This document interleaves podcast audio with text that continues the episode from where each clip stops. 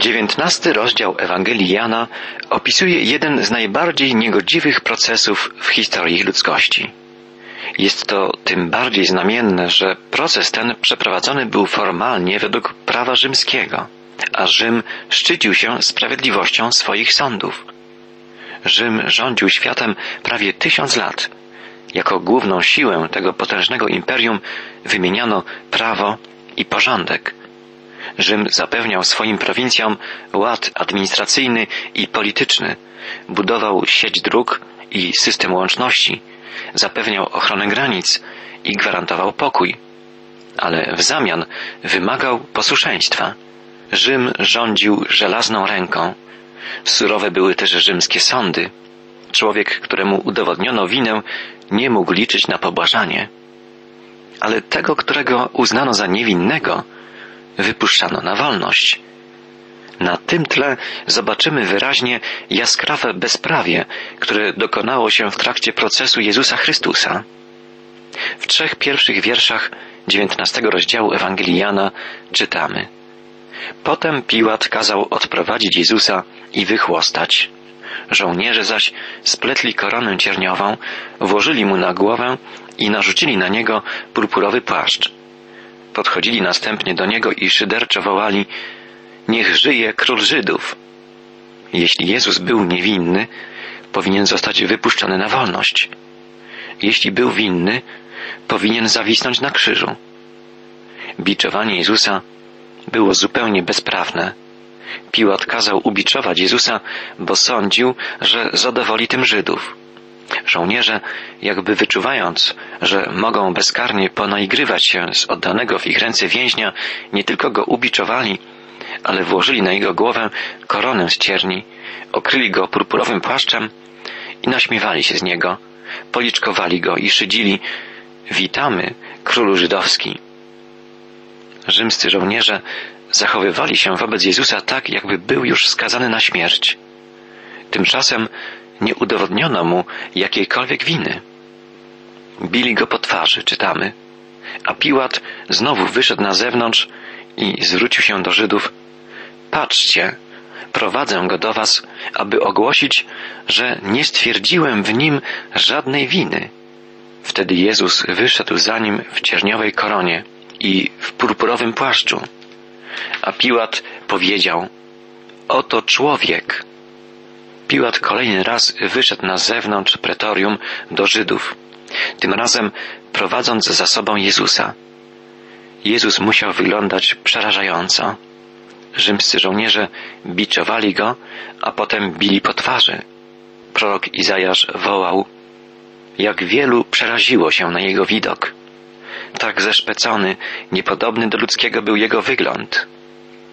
Mimo to Piłat wskazuje na Jezusa i mówi, oto człowiek.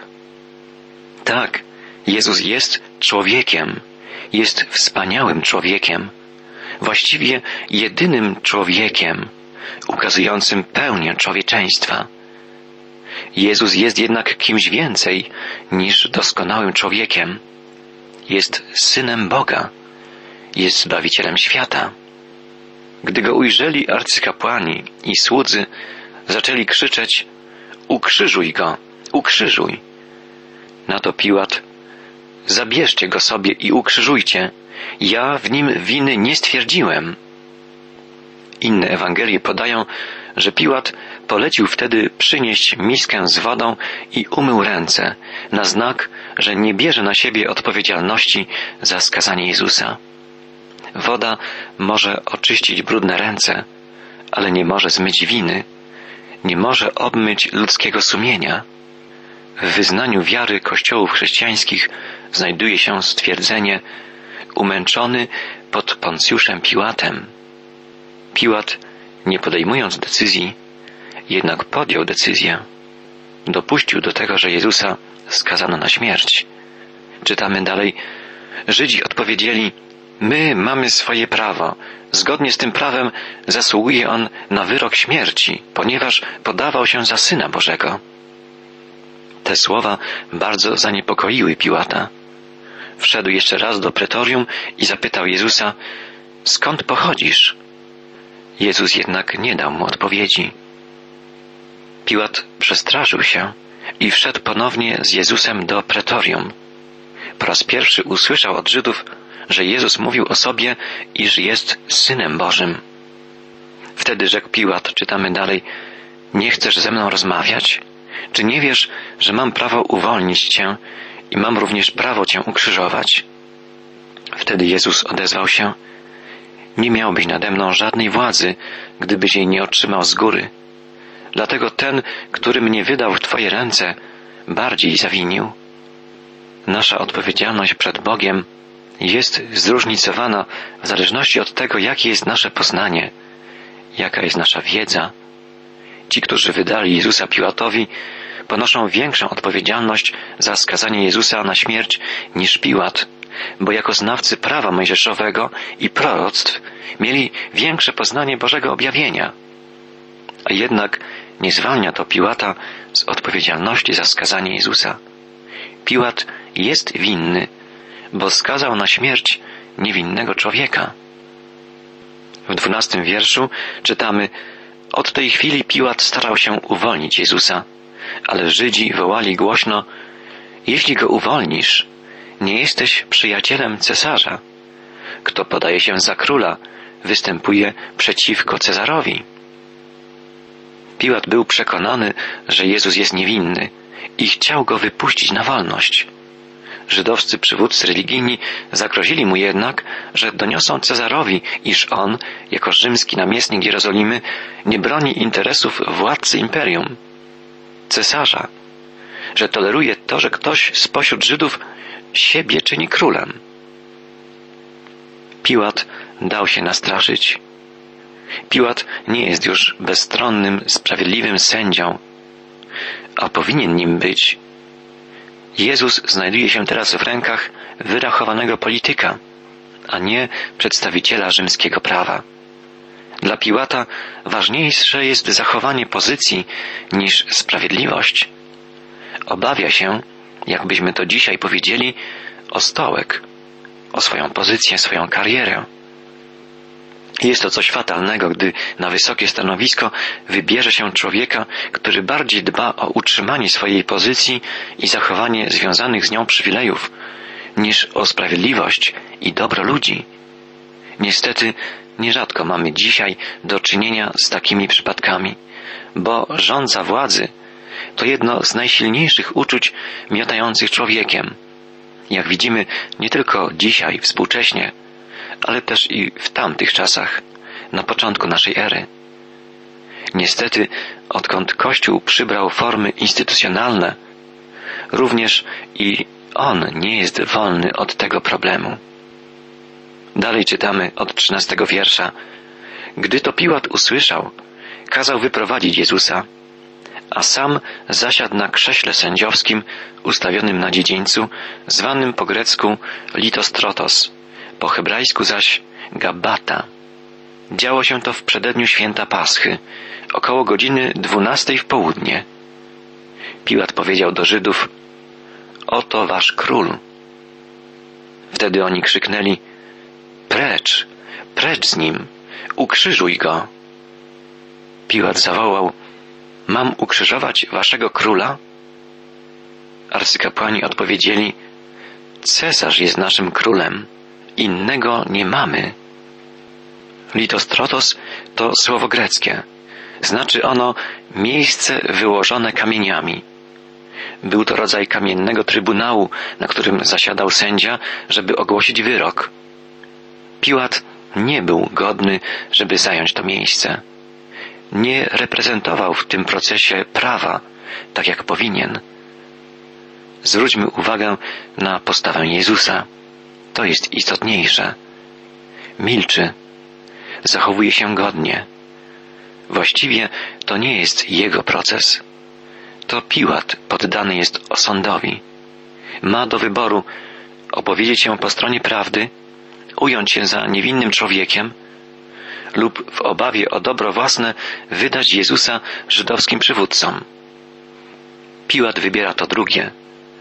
W szesnastym wierszu dziewiętnastego rozdziału Ewangelii Jana czytamy Wówczas Piłat wydał im Jezusa na ukrzyżowanie.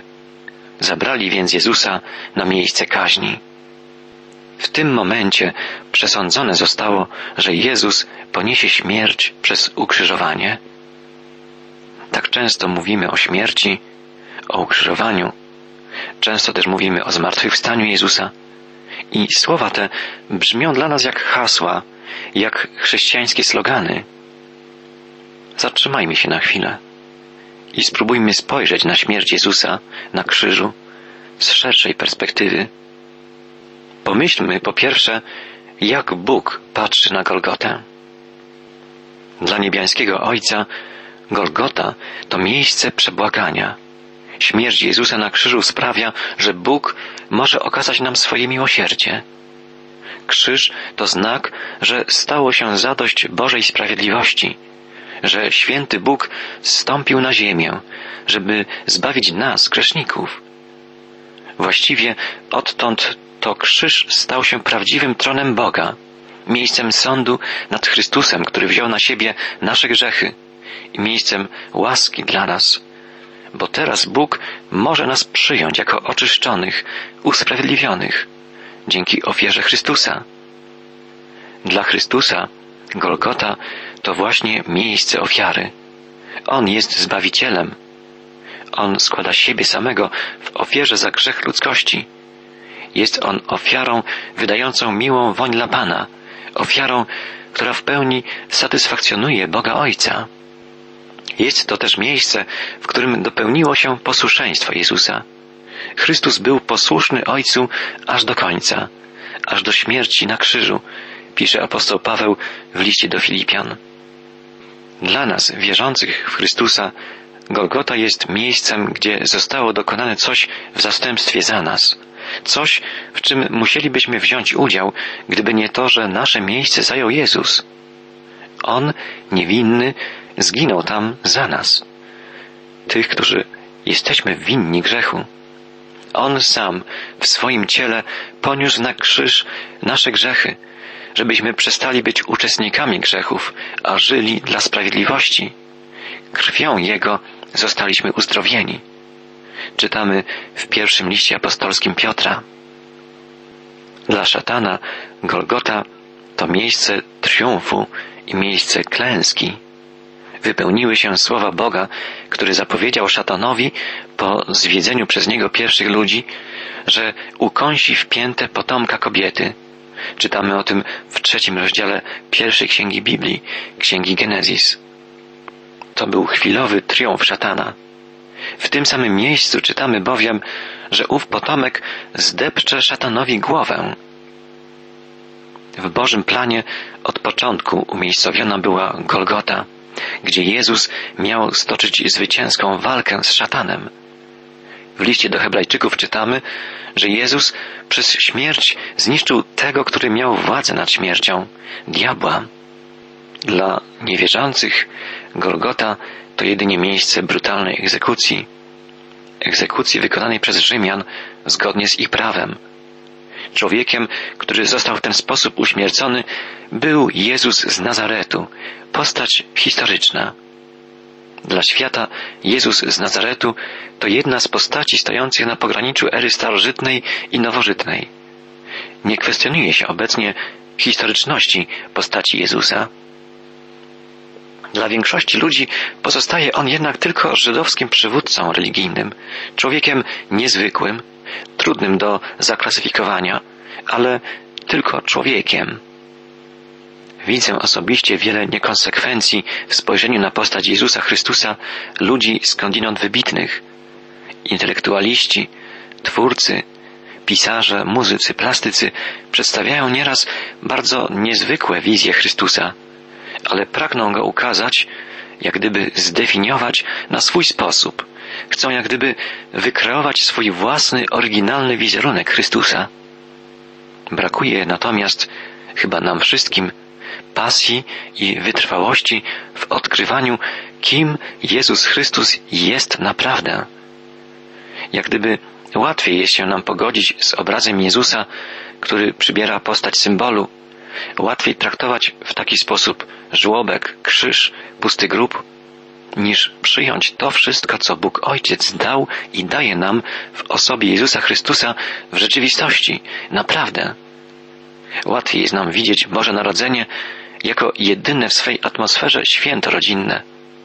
Łatwiej zawiesić tam, gdzie tylko można, krzyż. Trudniej zaakceptować to, że Jezus jest synem Boga. A Jezus oczekuje na przemianę naszych serc. Taka przemiana, konieczna przemiana, jest możliwa jedynie dzięki temu, że On, bezgrzeszny, zmarł na Golgocie, w miejsce nas, grzeszników. Niewiele ludzi zdaje sobie sprawę z tego, kim naprawdę jest Jezus.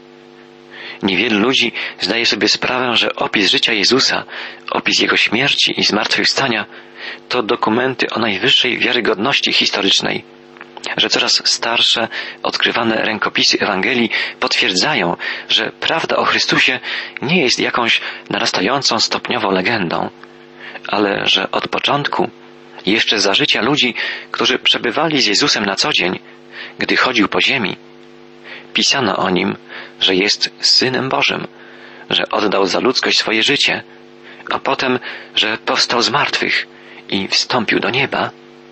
Drogi słuchaczu, Jezusa Chrystusa musimy albo całkowicie odrzucić, wbrew wszystkim świadectwom historycznym, biblijnym i pozabiblijnym, albo konsekwentnie przyjąć Go jako Bożego Syna, ukrzyżowanego na Golgocie Zbawiciela, zmartwychwstałego Pana. Będziemy w ciągu kilku najbliższych spotkań rozważać wydarzenia Golgoty. Będziemy mówić o okolicznościach pogrzebu Jezusa. Poznamy też okoliczności Jego zmartwychwstania. Będziemy analizować relację naocznego świadka, jednego z najbliższych Jezusowi uczniów, apostoła Jana. Jan opisał te wydarzenia, jak sam stwierdza, bardzo dokładnie, po to, żebyśmy uwierzyli, że Jezus jest Mesjaszem, Synem Bożym i abyśmy wierząc mieli życie w imię Jego. Drodzy słuchacze, drodzy przyjaciele, pamiętajmy o tych słowach Jana, gdy będziemy patrzeć, jak gdyby Jego oczami na Jezusa Chrystusa, umierającego na krzyżu, grzebanego w grobie, a potem znów przebywającego ze swoimi ukochanymi po swoim zmartwychwstaniu. Pamiętajmy słowa Jana, który podkreśla, pisząc już końcowe słowa swej Ewangelii, że to wszystko napisał, abyśmy uwierzyli, że Jezus jest Mesjaszem, Synem Boga i abyśmy wierząc mieli życie w imię Jego. Miejmy też w pamięci te wspaniałe słowa Jezusa, które skierował On do swoich uczniów, a za ich pośrednictwem także do nas w czasie ostatniego spędzonego z nimi przed swoją śmiercią wieczoru. Pamiętajmy o tych wydarzeniach w wieczorniku, gdzie Pan Jezus umył uczniom nogi, gdzie mówił im o miłości, o potrzebie otwarcia się na miłość Boga Ojca, gdzie mówił im o krzewie winnym, o tym, że powinniśmy być wszczepieni w Niego.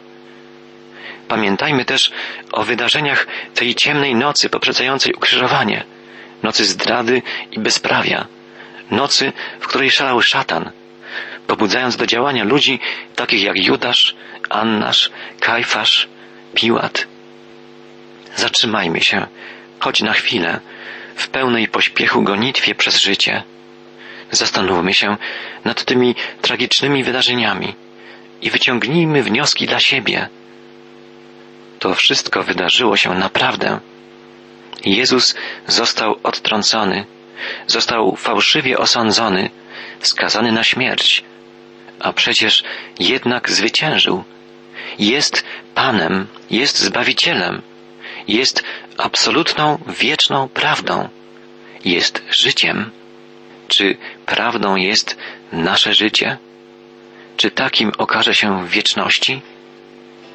Uchwyćmy się prawdy. Uchwyćmy się Jezusa.